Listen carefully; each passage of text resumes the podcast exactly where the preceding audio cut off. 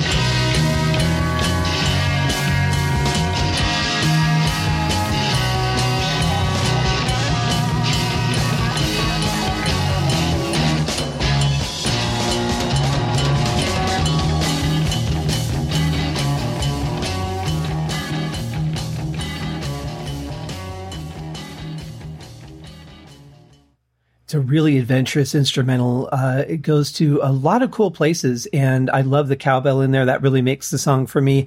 The band just redid it on their last um, creative writing studio album, I should say, because their last studio album was a cover album. Um, but their last one, Whoosh, and I thought it was a really good version, but I missed the cowbell. I, I would be curious. I've never heard a reason why it wasn't part of the song you know, maybe cowbells are considered outdated now. I don't know. Certainly Christopher Walken wouldn't think so if he was playing Bruce Dickinson in an SNL sketch. But in any case, it was not on the current version, which I do like very much. But this one, you know, th- there's something about the sound of this album. It's the late 60s. Music had a certain sound to it. And this is a band that sounds really full and rich. Everybody's playing at the top of their game. They're really young kids at this point. They're, you know, some of them are really accomplished. Jon Lord and Ritchie Blackmore had done quite a bit by this point. Uh, Ian Paice had been touring around with Rod Evans, and uh, you know, it, it there'd been a lot going on, but uh, they're still just kids, and it's just amazing the the things they came up with for the time, the talent and the proficiency. From what I heard, this album was written and recorded in a very very short time, like a weekend. So you know, they had writing sessions ahead of it, but I mean, that's that's a really quick time to sit there and make songs perfect, especially when you're not when not everybody was used to recording. So our, our lineup is basically Ritchie Blackmore on guitar, Nick Simper on bass, Jon Lord on keys, Ian Paice on drums, and Rod Evans on the vocals. And it's uh, it's a stellar lineup. It really is. Uh, very very cool to to hear the sound preserved. It's it, the mix is pretty balanced. I have to say, for as fast as it was done and the mastering was done, it actually sounds pretty good. Uh, I don't recall if this version was remastered, but I know it wasn't remixed. So at the very case, we still got the original mix with maybe a little polishing in the master, but everything sounds pretty good. You know, um, the the '60s were a different time, the way music sounded and was distributed and recorded. But I think this sounds really good. Um, and so, and the address definitely a favorite song. Now, this next song is a cover of a Joe South song they heard a version by a guy named Billy Joe Royal.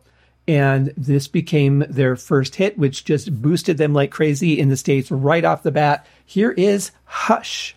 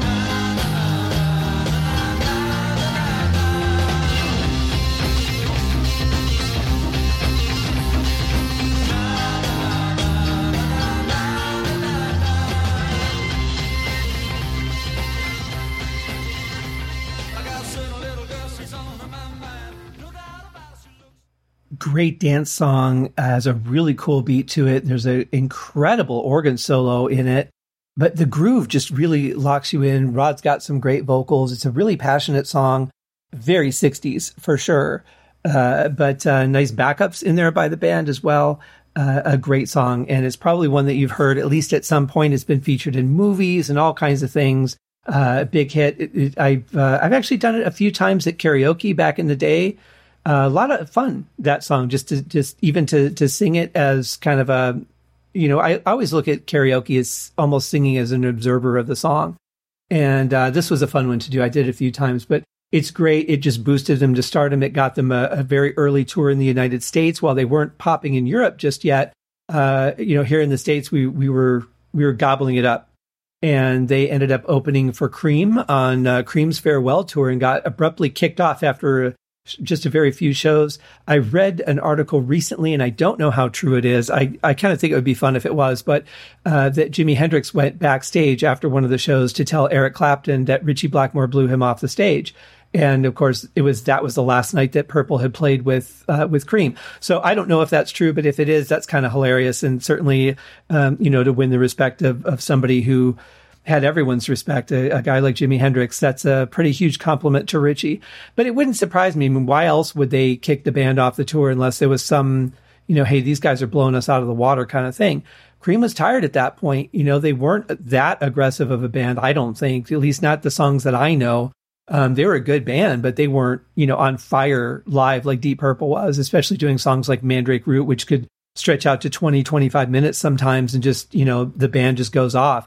I don't know how adventurous they were on the first tour, but I would imagine there were already at least elements of it there. There is a, um, actually, I do know because there was a, an album called Inglewood 68.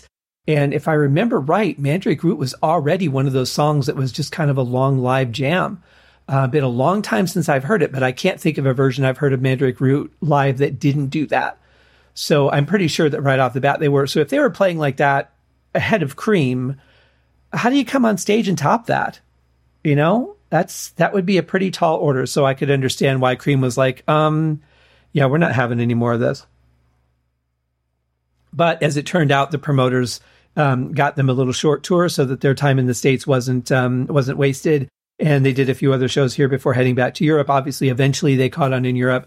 But uh, yeah, that was a Hush and that Cream tour was a pretty big moment for the band, um, which leads us to our next song.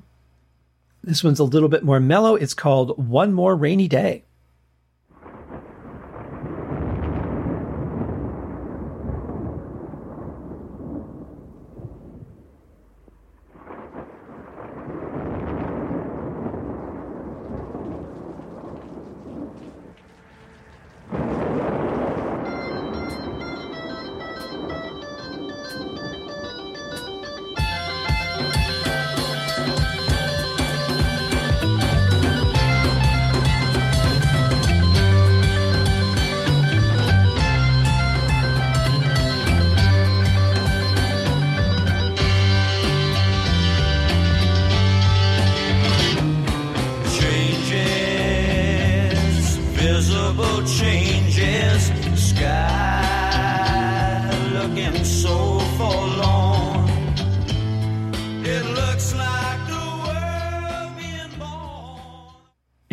With a pretty cool groove. I, I like that. And then um, just kind of settles down a little bit and gives Rod a chance to sing.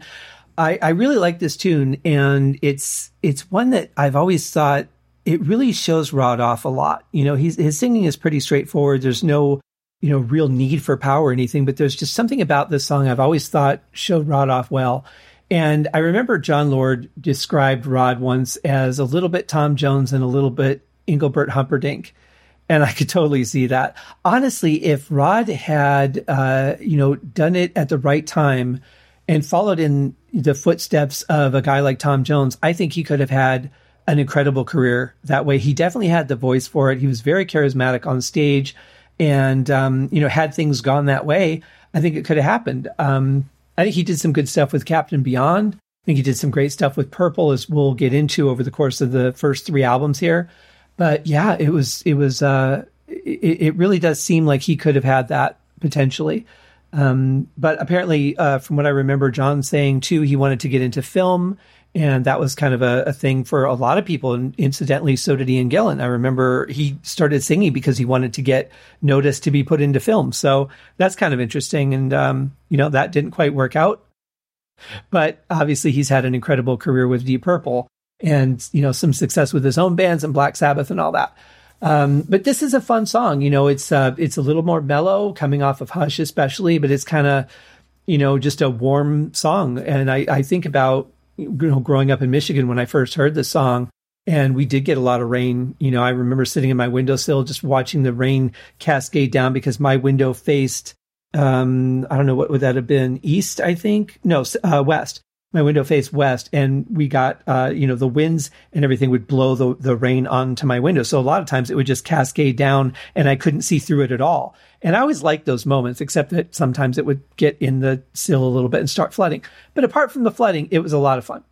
And that brings us to our next song uh, which is a dual song but i'm going to split them up. It's prelude happiness and i'm so glad. Here's a little bit of prelude happiness after your one more rainy day and your sorrow.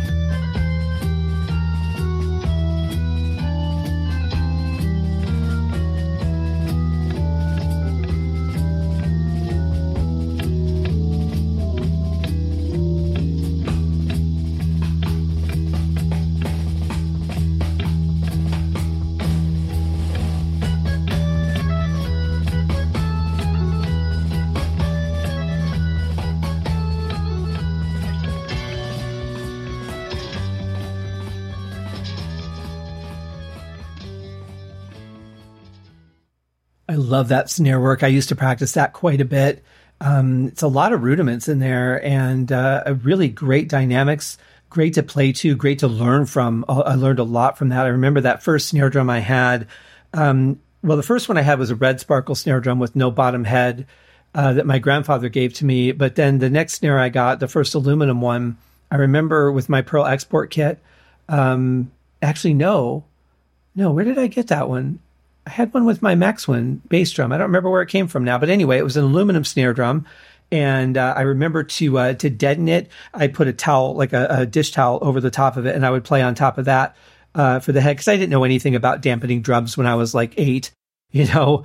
Um, but uh, yeah, I got a really good sound out of it, really tight. None of that uh, over ring that you get from a snare a lot of times, and it was really perfect for playing stuff like this because it was dead enough to really be able to uh, to bring out the dynamics. And even though I wasn't playing it that well that young, um, I certainly was able to hear everything that I was doing and able to improve on it over time. But this was just a blast to play. Uh, and it's just a it's a fun little thing. It gets a little bit crazier before it mellows out and gets ready to go into "I'm So Glad," um, which is kind of funny that it comes down before it goes into this extra happiness. But uh, let's just listen to a little bit of "I'm So Glad."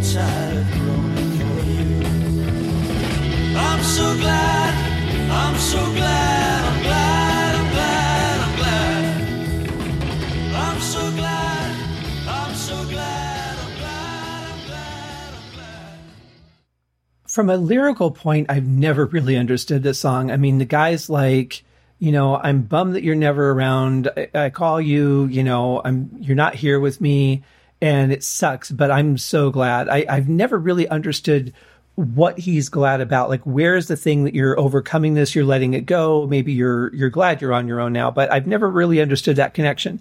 Um, it's a cool song though. It's a bit repetitive uh, vocally, but it does get into a really cool instrumental section uh, a little bit later on that actually kind of reminds me of our next song, Mandrake Root, a little bit. It has a, a, similar feel to part of that middle section of that song.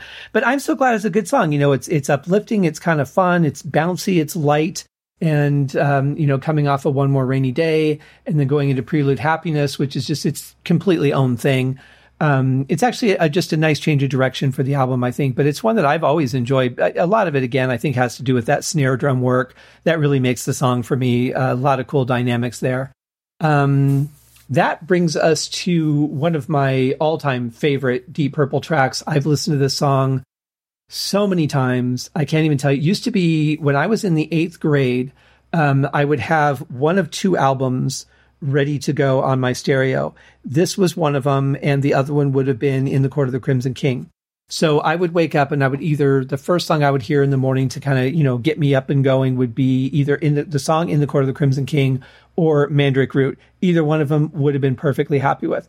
I also had a weird thing with my cassette in in the uh, in that particular stereo, and this was one of those old component stereos like a Marantz or uh, a Sony. I can't remember off the top of my head which one I had. Um, whatever one service merchandise sold, probably or J.C. Penney's, but it I could I could hit play and rewind at the same time on the cassette and it would actually slow the cassette down. So I was able to learn a lot of what Ian Paice was playing on this because I was able to slow it down and, and be able to hear it a little bit more. Of course, it distorts the sound. You know, when you play it at a, different speed, it's going to pitch it down if it's slower, pitch it up if it's faster. That's how you get your Alvin and the Chipmunks sound.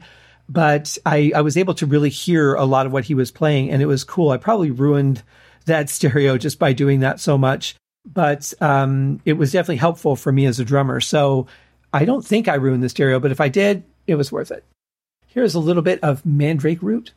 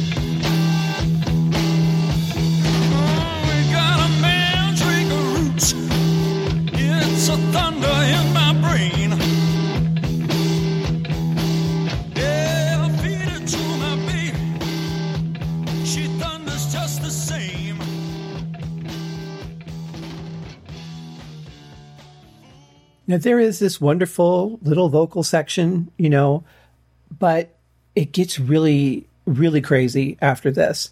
Uh, it just goes into a whole section where, you know, uh, Ian Paice is just kind of going off. Nick Simper's going off. Jon Lord's soloing for the first half of it. Then they have a, a part that they all come together on. Then Ritchie takes off for the rest of the song. They come back to that part again. Ian Paice has a little solo at the end, and then they all come together to finish it and do like a big concert ending. But I'm just going to play you a little bit of this because this is such magic to me. And to think that, you know, this was actually the first song that Deep Purple wrote together is pretty amazing.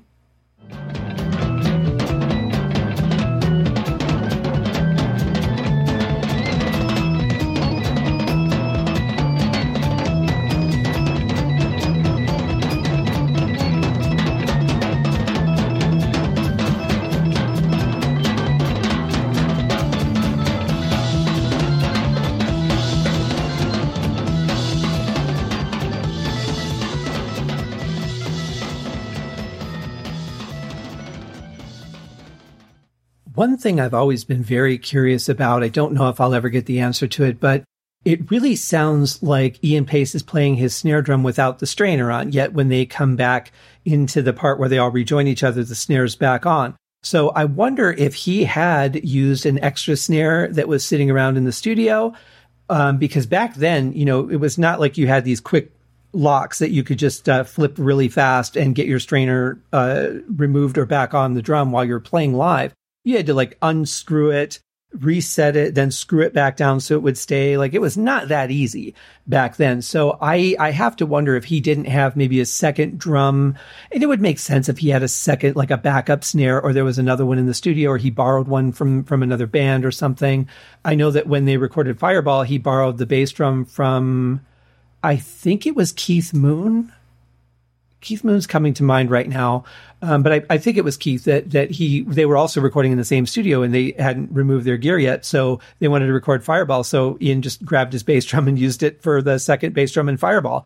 Um, so I, am pretty sure that he had to have had a second snare, but where he would have put it that would have been comfortable to play because he's using it a lot would have been uh, an interesting thing to find out. Um, maybe someday I'll get the answer to that. But in any case, um, it has a great sound to it. The song is so energetic. It goes in so many cool directions and it just feels so spontaneous.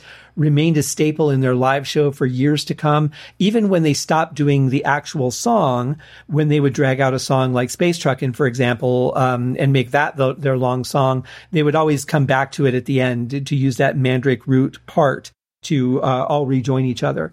Um, a very good song, uh, one I've always loved. And I, I, believe it was Ritchie that said in one of his uh, YouTube videos that this was the first song that Deep Purple wrote.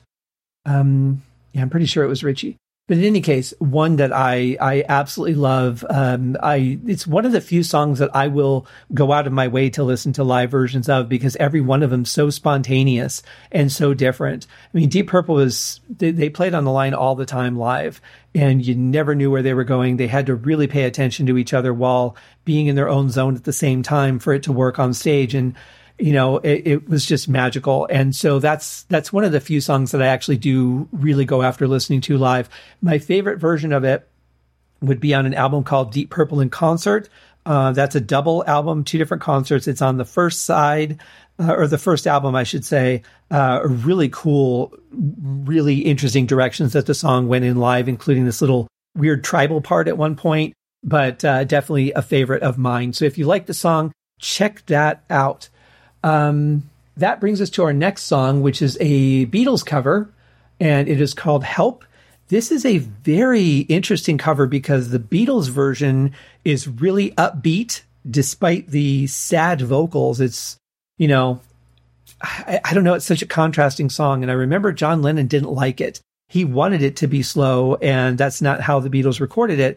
So I remember reading uh, an interview some little snippet of an interview where he had mentioned that he had heard Deep Purple's version and said, I really like that. That's the version that I wanted to record in the first place. So very interesting that Deep Purple chose that song and chose to do it the way that John Lennon had that vision. I don't know if they were aware of that at the time, but at the end of the day, that's what they did. Here's a little bit of help.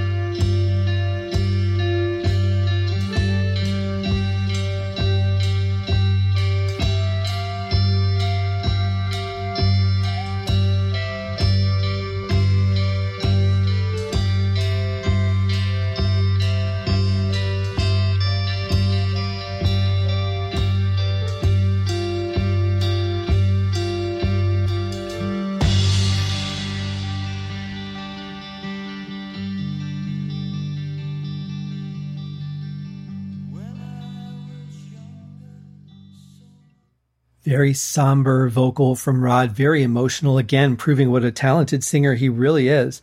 And, you know, he's sort of disappeared from the world. There's rumors that he is working in the medical community in California. Uh, I have actually had that confirmed. And uh, I will once again, as always, reach out and say, Hey, Rod, if you're out there and you happen to be listening to this, please get in contact with me. I would love to interview you or just even speak with you, get a chance to say thank you for the music that you've given us over the years. Uh, some really amazing stuff. And um, I'm very grateful for it. This is a great song. Um, it's really emotional. I like that. I, I like that it has just such depth to the vocals and such a really interesting mood coming from the organ. Uh, you know, even listening to this now with that 60s sound, that late 60s sound, it still sounds really warm and inviting to me. You know, even though the song is is sad, there's a warmth to the overall tone of it that really has always brought me into this album. Um, one of the reasons that I like it so much, apart from the great songwriting and performances on it. Um, but yeah, it's a it's a Beatles song. John Lennon dug it. Does it get any better than that? Boy, compliments from John Lennon, Jimi Hendrix, right off the bat. These guys were doing good, no doubt about that.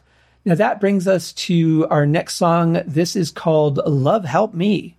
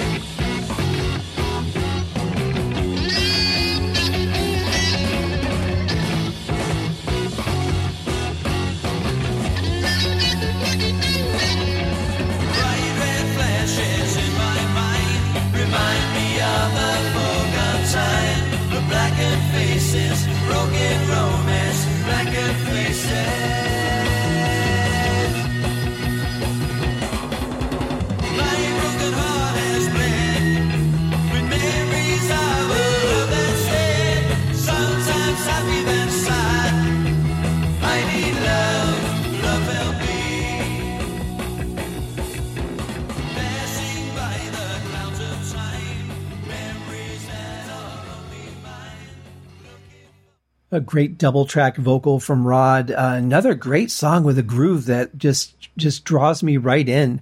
You know, it's the perfect tempo too. If it were a little bit faster or a little bit slower, would be a completely different song. They really locked in on what this song needed for sure. Uh, Ian Paice got a lot of energy on this one. I mean, he's what 19 at this point. You know, pretty crazy to think about him being in a band that was starting to take over the world at such a young age and he went for it. There was a drummer before him named Bobby Woodman, and Bobby Woodman was already in the band, and it was Roundabout at the time. But um, he came in, they moved Bobby out of the house to to audition Ian, and he got the job. And then they let Bobby go. It's just the way it was done back then. If you wanted something, you went for it, and um, that's that. I don't know what Bobby Woodman went on to do, but I know it wasn't Deep Purple. because uh, Ian Paice is the only member from the founding uh, members that is still in the band. And so uh, Bobby Woodman would not be considered a founding member because he was in Roundabout. It was after Ian Paice joined that they turned their name to Deep Purple. So he was a founding member of Deep Purple. Um, but very good playing from everybody on this. Some great solo work from Ritchie uh, really strong keyboard and bass work on this song. Um, the bass really stands out, I think, on this song too, just like it did in parts of Mandrake Root, where it's it's almost hypnotic, and some great playing from Nick Simper. I don't know how he was looked at as a bass player, to be honest. I don't know if he's somebody that they look back at and go, "This guy was really good" or not. I say he was really good, very good, um, especially on songs like Mandrake Root. I mean, to keep up that pace kind of reminds me of Paul Newton on Salisbury from um, the Salisbury album from Uriah Heep on that particular song. There's there's just a, a great bass groove in that song, and uh, you you just lock onto it. And sometimes I forget to listen to the other stuff because I'm just locked onto the bass guitar. I get that way with Mandrake Root too. Now, coming off of Love Help Me, we have another cover song, and this one is a cover of a Jimi Hendrix song called Hey Joe.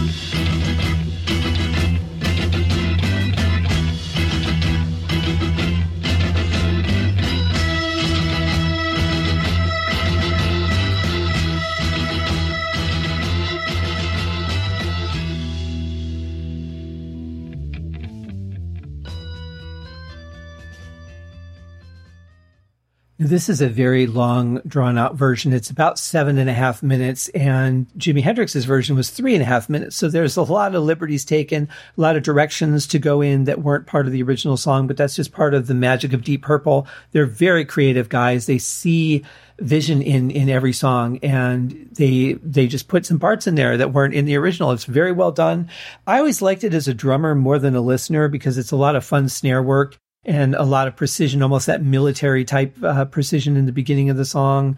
But uh, it's a fun song to play as a drummer. As a listener, it's just never been one of my favorite songs.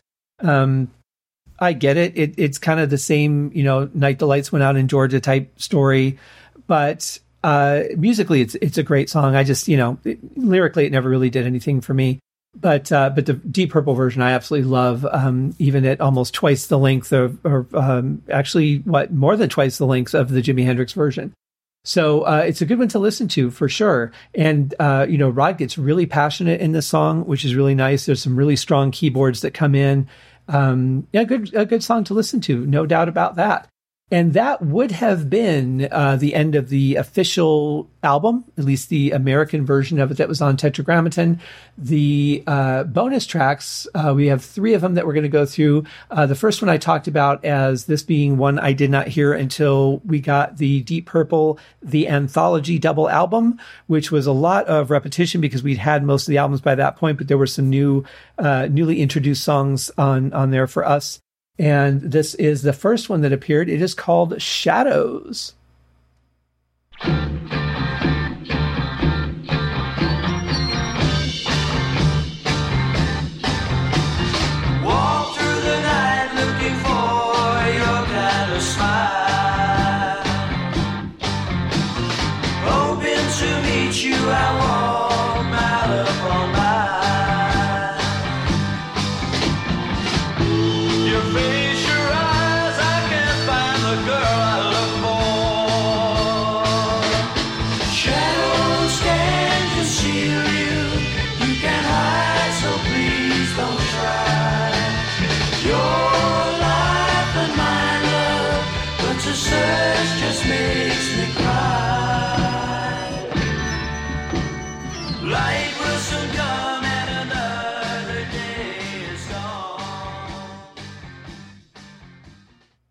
I absolutely love this song. And maybe part of it is because it was kind of forbidden fruit. You know, it was something that we, we knew existed, but we didn't hear it for a long time. And maybe that made it a little bit more special. But the mood of this song, the sound of it, it sounds a little darker than the rest of the album.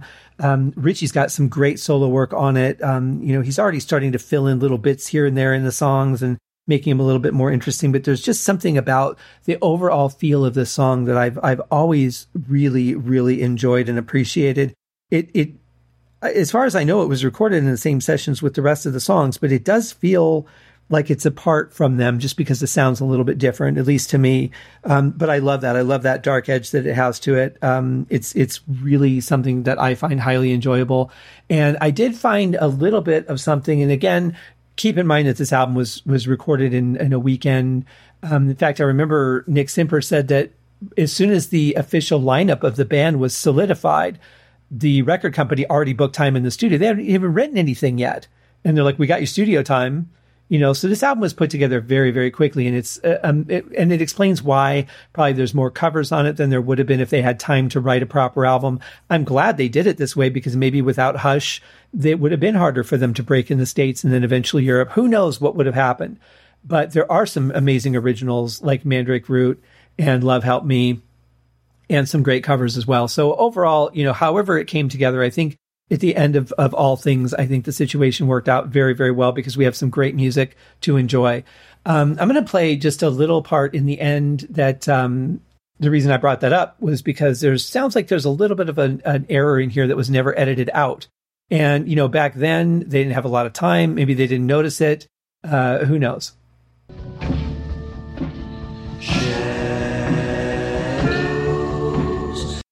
So it's right as he gets to the dough in shadows. There's, it sounds like a stick click or like somebody dropped something and it just hit one time and maybe they caught it. Um, but there's definitely an, an, artifact in there that I always found interesting. And you know, it was an outtake. It wasn't put on the album, so maybe they never bothered to clean it up. And then when they went to, you know, put it on the anthology uh, or remaster it for some of these projects, that they just kind of left it in because it was part of the song, or maybe no one really noticed it. I don't know. But um, yeah, there it is. So a little bit of Shadows trivia for you. You can decide what it sounds like for yourself. Um, that's what I think it is. So uh, that moves us on to our next bonus track, the instrumental version of Love Help Me.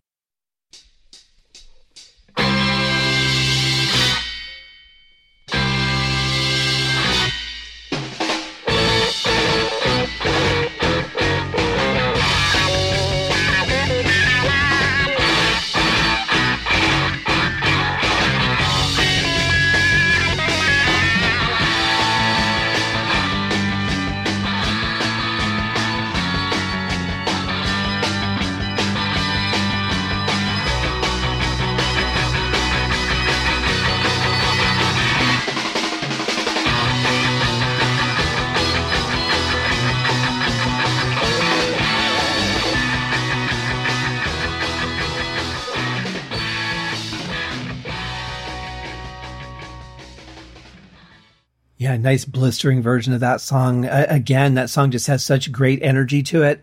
Uh, really enjoy it. I love the little things that Ritchie throws in there. Jon's organ sounds fantastic. Um, this is really, you know, pre distortion on the organ too. Uh, he wouldn't have, have done that until I think it was in rock where he really started to have to compete a little bit more with Ritchie as far as the sound goes and really drive the Hammond. But in any case, uh, the the sound on this album is really good. I think it's good that it, he didn't have that. I think it would have been too much, and it wouldn't have that sort of you know rock, but still kind of psychedelic sound that we get on this album. It's really a crossbreed of the two, but very cool anyway. I really love the instrumental version of that. And you know, if you want to sing along to it, it, it certainly gives you the opportunity. If you know the song well enough, you can just jump in and, and sing as well because the verse parts are there. Um, very cool. And so that brings us to our last track on the album, which, well, uh, there's a couple others. There are BBC, ses- BBC sessions, though, and you know, uh, unless I'm covering a live album, I really don't cover live stuff. So our last song that we'll talk about is an alternative take to the song Help.